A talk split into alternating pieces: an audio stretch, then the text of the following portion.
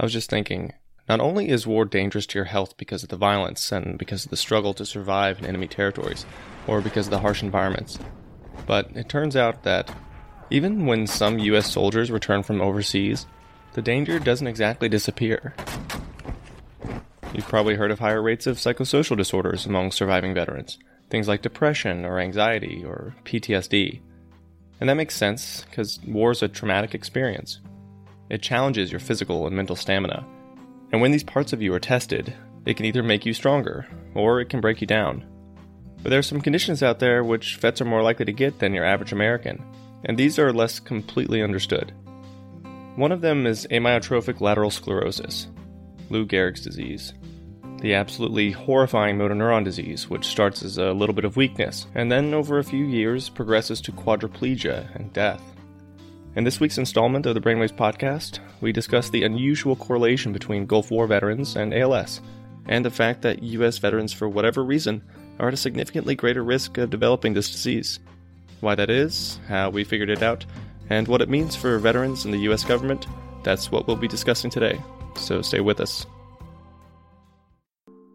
Doctor Colin Quinn joins me for this week's segment on A L S among vets. He's an assistant professor of neurology at the University of Pennsylvania. I run the A L S clinic at the V A, and I am the associate director of the uh, Muscular Dystrophy Association clinic at University of Pennsylvania. You might remember his voice from that incredible story about how he contracted Lyme disease as a resident. About earlier. She still, she said, you know, that's Lyme disease. And I said, there is no way. I do not have Lyme disease. He did. He he actually used those very words. Yeah, that yeah, Colin Quinn. Ridiculous. This will not be as fun as the Lyme one, I'm sorry. But on today's show, I got to speak with Colin about the really weird observation that military service members in the U S seem to be at a greater risk of developing amyotrophic lateral sclerosis. All right, so uh, ask me stuff. Erica Mejia is also going to be helping us with today's show. Hi. But before we even get into that, I asked that Colin summarize what A L S is.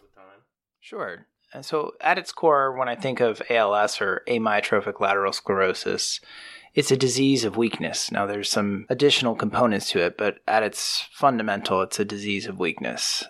And the way that we diagnose this disease clinically and what makes it distinct is the degeneration of both upper motor neurons and lower motor neurons. So, two distinct populations of nerve cells that are responsible for muscle activation. Injuring either can cause weakness, but in losing both, you see symptoms other than weakness. For instance, in lower motor neuron injury, you'll see things like atrophy, cramps, fasciculations. And in upper motor neuron injury, it's kind of like if you've seen someone who's had a stroke, their muscles get tight on the side contralateral to the stroke. There's increased reflexes, increased tone, and spasticity. Because with the loss of the upper motor neuron, you're also losing that descending inhibitory input. All of which can make it hard for a patient to move or to relax their muscles. The interesting thing about the presentation of A L S is that it's it almost always presents as something that seems like it could be an innocent finding, like foot drop. Most of the time, foot drop is caused by back pain, and it's very common for a patient with A L S to have a history of, oh, I had foot drop and then I got my back surgery and I didn't get better. And I don't necessarily think that the person who did the back surgery is to blame. It really makes sense that this presents as foot drop, and foot drop more commonly would be due to an L five radiculopathy than it would be due to A L S. So focal findings. I remember as a second-year resident, I was seeing one of my very first cases of foot drop.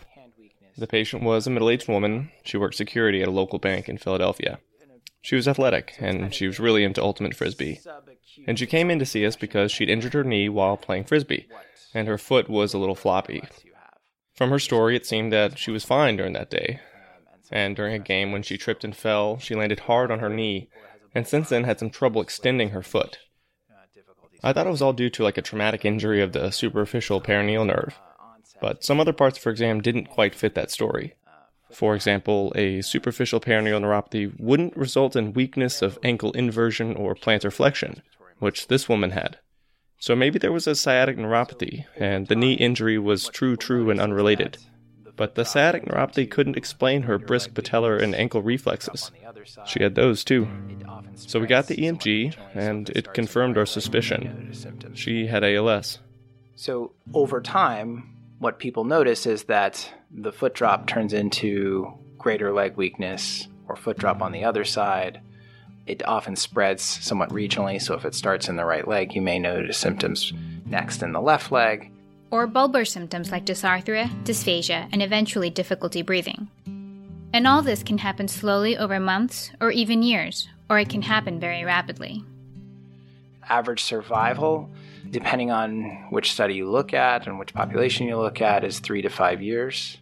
Can you tell us a little bit about kind of the age of these patients? I mean, these aren't your older patients, right? They can be old, but they're... It's usually... interesting. So the, the the risk does go up with age. It sort of actually maps onto what happens with a lot of cancers, where the risk goes up with age, um, and it kind of is most common in the fifties, sixties, seventies, and then it starts to decline.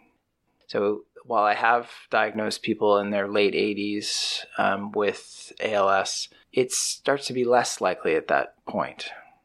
So age is a unique risk factor for A L S, and there are a couple of others like family history and male sex uh, until about age sixty-five or so, and then male and female kind of is the same, and then being a service member of the U S military. U S veteran status seems to correlate with a higher risk of A L S. Colin, can you give us some of the background on this?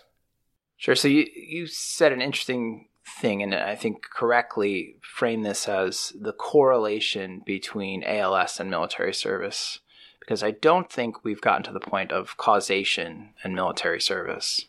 So there, there was really kind of a series of studies that resulted in a kind of consistent sense that there is some connection between military service and an increased risk of, of developing A L S.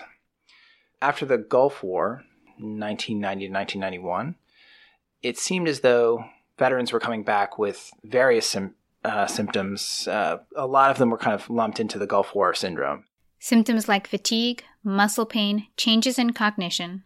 But kind of beyond the Gulf War syndrome, there were people who appeared to be developing A L S. And I think that one of the concerning things was that these were not older people. And as we discussed, A L S risk tends to increase with age. So while you can see patients in their twenties, thirties, early forties with A L S, that's somewhat unusual. So I think there was a sense of alarm that maybe the incidence was increased and that it was particularly potentially increased based upon the age of uh, the population. And there was one initial... To set the stage, just so you're aware of the raw numbers, there are two new cases for every one hundred thousand people in the U S every year.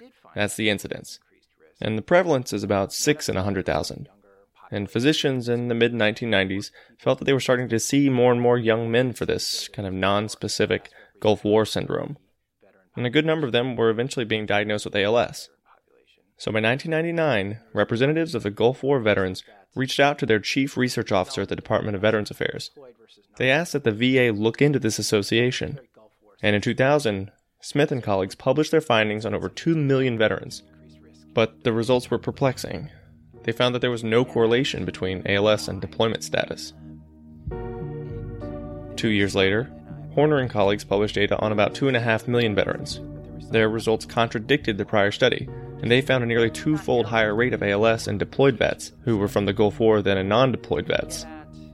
When the investigators of this study analyzed other risk factors for A L S, they found that deployment status carried an attributable risk of eighteen percent, meaning that eighteen percent of that increased rate of A L S was actually due to the fact that they were deployed. These findings have since been validated in other prospective cohort studies, notably one that came out of the Harvard School of Public Health by Weisskopf and colleagues, which found a similarly increased risk of A L S among veterans of prior wars, so not just the Gulf War anymore. And the relative risk remains about one point five to two. You can see a nice figure from these investigators on our blog at brainwaves dot me, which demonstrates their findings. And they found that without regard for when you served in the military, which war you period you would have been in, you had an increased risk. And I didn't find as high of a risk, but it was an increased risk. So it's interesting because, well, there are a couple of like epidemiological questions that those studies all individually raise, and you know, your initial point was that being a military service member, being deployed to the Gulf War, puts you at a twofold increased risk of A L S. But the risk of A L S in the average person is extremely low. It's an extraordinarily low number. Although the numbers were statistically significant, kind of like makes me curious, like how clinically significant is this increased risk? Well, I, so I go over this with patients a lot because I have, since I direct the the V A uh, A L S clinic in Philadelphia, you know, patients come in, and especially if they've developed A L S, they basically say, I was in the military, of course I developed A L S. And we do go over kind of relative risk versus absolute risk. So yes, your relative risk is increased by twofold, but the risk in the population is two to four in one hundred thousand. So that means four to eight in one hundred thousand veterans. That doesn't matter to you if you've been diagnosed with A L S, though I will say that. that yeah. as, if, as long as you have this increased risk, I think, and you develop A L S, you, relative versus absolute definitional issue doesn't matter. And I get that. I really do. I don't mean to undermine the importance of this increased risk. I just want to point out that this increased risk is incredibly important from a, the point of view of someone who, from someone who works serving veterans, because that is why it is service-connected. And service connection, service connection doesn't just mean, okay, we think this is somehow related to your service, we're sorry. It means very specific things within the Veterans Administration. And at the time that it was made service connected, it was the only, and I don't know if there is another one, it's the only one that's made service connected without regard for when you just had to be active duty. You, it doesn't matter whether you served, what what war you served in, what your exposures were, were you exposed to Agent Orange or not.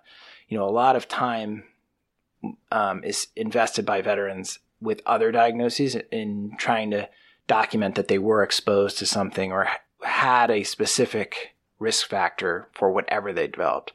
Whereas this is basically, if you developed A L S and you were in the military, you are one hundred percent service connected. There's a lot of statistics that go into identifying a higher incidence of A L S among American veterans, and a lot of biases that you could potentially argue. Maybe deployed vets get better benefits or better healthcare, and they're more likely to be diagnosed with any medical condition. Could that account for at least part of why vets are more likely to be diagnosed with A L S? Or that the event rates are so small that perhaps it was actually just bad luck? I mean, if we look at some of the original D M D C data, we're talking an average annual rate of zero point six seven per one hundred thousand, compared to zero point three five per one hundred thousand, and we're talking about mostly young adults. And when you look at other epidemiological data, the average incidence rate of A L S is two per one hundred thousand. But most of these patients are going to be forty to sixty years old, so not your typical post-Gulf War vet in his twenties or thirties. Then there's ascertainment bias, which is common to any epidemiological study of this magnitude, where the collection of data may skew the results because you are missing or selectively targeting certain populations. Looking back at how most of these A L S military studies were conducted, initial cohorts of one to three million veteran records were reviewed, and diagnoses screened for A L S or possible A L S. Including all of them in your sample denominator, even with ten percent of suspected A L S cases missing, you're still underestimating the risk in this population. So, there are weaknesses to each of these study designs. I do think that some of the studies, the earlier studies, ran the risk of people who were deployed may be more likely to follow up in a veterans hospital and therefore more likely to have their disease captured, as opposed to a person who wasn't deployed, who maybe has less of a connection to the military and then may seek private care, and they weren't capturing the development of A L S in those in those people. So I think that that was a criticism of some of the earlier studies. But I don't think you have that issue in a large cohort where you're really looking at what they died from. And it was in some of these later studies that looked at mortality data to identify the proximate causes of death for veterans and non-veterans, and deployed or non-deployed status. So maybe this data was a little more accurate.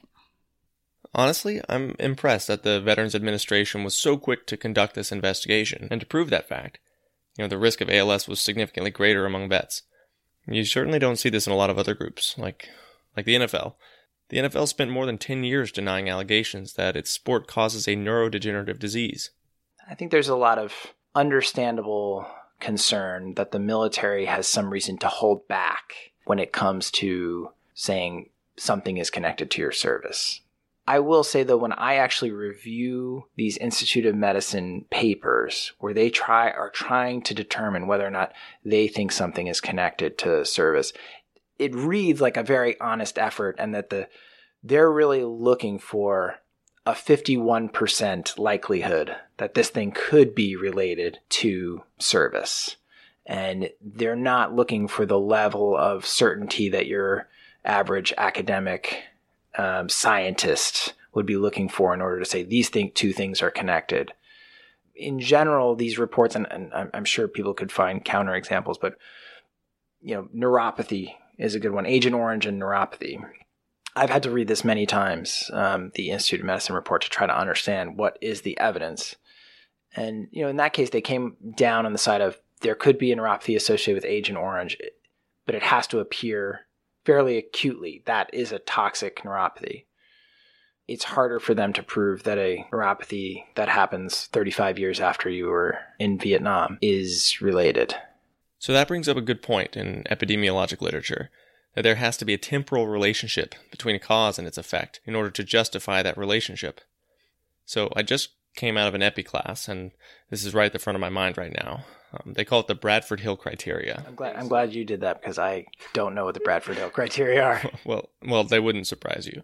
There are things like strength of association, consistency of association, dose response of the cause and the effect, and then there's also biologic plausibility. So each of these Bradford Hill criteria are used to justify a relationship between a presumed cause and an observed effect. What I can't seem to wrap my head around is, what is the biologic plausibility of being in the military and then developing A L S? Evidence, how does Sean Bird always says this, the the absence of evidence is not the evidence of absence, right? So I I don't agree that there isn't any biologic plausibility. I think that we may not have a sense of what that biologic link is.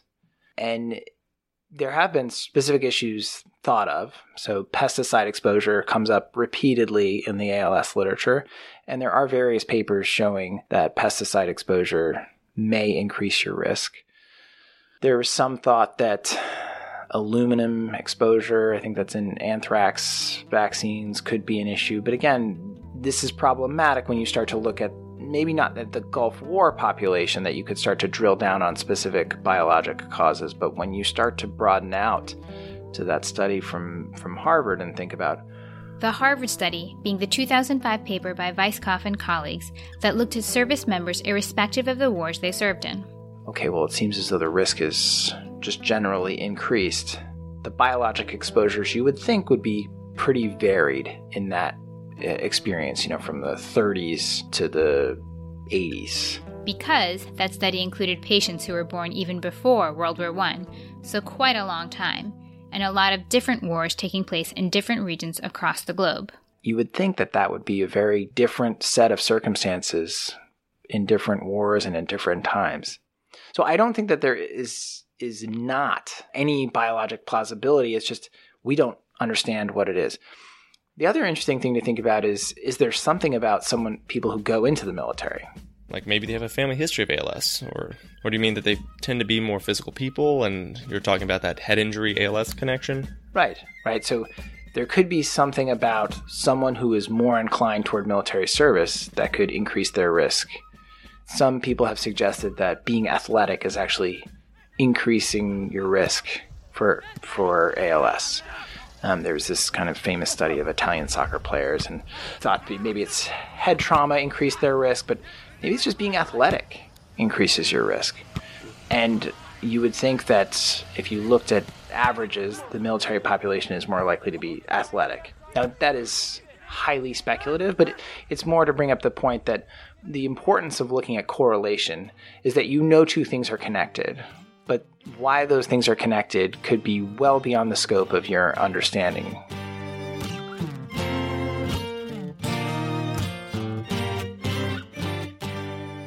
I think sometimes people get upset when I say that, when I say that there could be something about the type of person that would join the military, because it it almost seems as though it's letting the military off the hook. But you don't think it boils down to just that, that it's the type of person who joins the military and they're already prone to developing A L S. My bias would be to go with the, if we don't know, and it was, and it does appear that y- your service is related to an increased risk of A L S. Until we find some other reason, we should go with it's somehow related to your service. And that making it a service-connected illness makes a lot of sense. The fact that A L S is a service-connected illness has surfaced a lot in this conversation. For the most part of the interview, I was kind of playing along like I knew what that meant. So we should probably talk a little bit about what service connection means, if that's okay. Yeah. I had no idea what it meant. Service connection right off the bat means compensation. So I asked Colin, what does that mean that A L S is connected to a military service? What the government has done in response to this information, and how it affected the healthcare for veterans who suffered from it. Yeah, so I will say at the outset that my experience is restricted, or my kind of commentary is restricted to what I see at the V A in Philadelphia, because I think that V As vary quite a bit. And as someone who has tried to set up a multidisciplinary A L S clinic, both in the private world and at the Veterans Administration Hospital, it was so much easier at the Veterans Hospital, because the fact that is it is service connected, the V A takes very seriously. I think that they want to do right by veterans, and that it specifically comes up in conversations that this is a service connected illness. We will take care of whatever the problem is. I have been able to staff up fully in multidisciplinary clinic in about six months. We had, at, at some point, we had more staff than patients. That has changed over the last couple of years. And you mentioned compensation earlier. What what kind of compensation are you talking about? So if you're married, it's about three thousand two hundred dollars.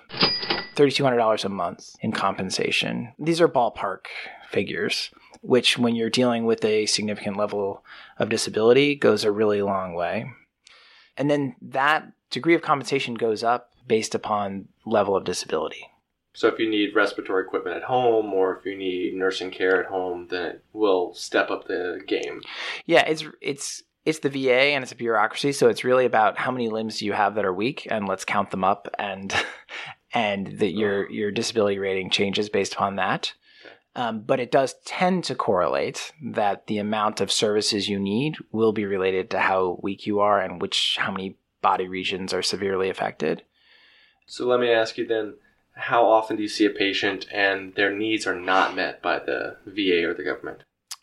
So I would say there is no way to fully meet the needs of a person who's dying. I, you know, I just don't think that there's any way outside of having an incredibly loving family that will take care of you in that personal way. There is no way that any organization, any group can fill that gap. However, I do think that the V A does it very well. There is one area where I think it's veterans will say it's very frustrating is getting adaptations to their home. So number one, if you're in the private insurance world, you're not getting adaptations to your home. So it's amazing that they're even trying, but in order to get large adaptations, so having a contractor come over, widen doors, put in ramps, that is very a very difficult process. Because you have to get the contractor to make a plan, submit it to the V A. The V A has to approve it. They have to send it back. You have to f- find a contractor who's willing to get paid when all the work is done rather than some money up front. So that process can take a very long time. But because we know that, we can tell a veteran that early and say, we need to, even though you don't think that you have substantial enough disability um, to warrant some changes to your house, it's better to start working on this process early so that when you need it, it will already be done. It sounds to me like the V A is just extremely accommodating in these circumstances. Is that any different in the private world when you're seeing patients who have private insurance at Penn, or is it kind of about the same for both? I have done both. I have done both. I have run an A L S clinic or been part of running an A L S clinic in the insured world, and I've done it at the Veterans Hospital. It is so much nicer at the Veterans Hospital because everything you think you should be able to do for a patient, you can actually do. You know, it would make sense if a patient needed a motorized wheelchair and a manual chair. But in the insured world, they'll only pay for one, and you always hope that the patient didn't have the insurance company pay for the manual chair. At the V A, they understand that, and they will give the patient both. it makes sense that people need help at home. You know, other than the hyperinsured, there is no real allowance for that in the insured population. We both give people compensation to pay for what we call aid and attendance, but we also directly provide home health aides. It's a limited number of hours, but oftentimes people take from that home health aid pool that we give them and they hire on their own. So no, I I will sound like a shill because I I believe in the, in what they're doing. Well, it's a good thing that I have so many F B I agents listening to the podcast. They're not going to come after you now. No, no, no. Well, we'll see. Yeah.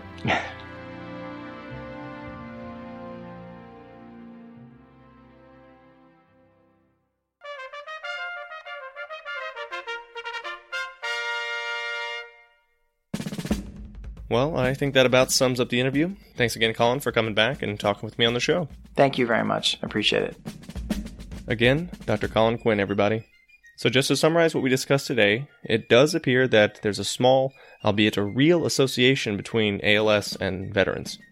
And this association exists regardless of the war in which the veteran served or the branch of the military that the person served in. But the data out there is not without flaw. We do lack the methodology to confirm causality. And we don't have an explanation to the biologic plausibility. And of course, we're limited by the small number of event rates, which are three or four per million young veterans. But we gotta be grateful for that, because A L S is a horrible disease, and certainly not one that the men and women who serve this country deserve to acquire. That wraps up for the show. If you liked what you heard this week, let us know by rating Brainwaves on iTunes or Google Play, Stitcher, Spotify, or wherever you get your podcasts. And spread the word. Let others know about Brainwaves. Huge thanks to Colin Quinn for joining me today and sharing his thoughts behind the mic. This week's episode was produced by me, Jim Siegler, with the voice and help of Erica Mejia, music by John Watts, Unheard Music Concepts, and Josh Woodward. The drum fanfare and flutes were by the United States Army Old Guard Fife and Drum Corps. I'm Jim Siegler for Brainwaves here in Philadelphia, and I'll talk to you later.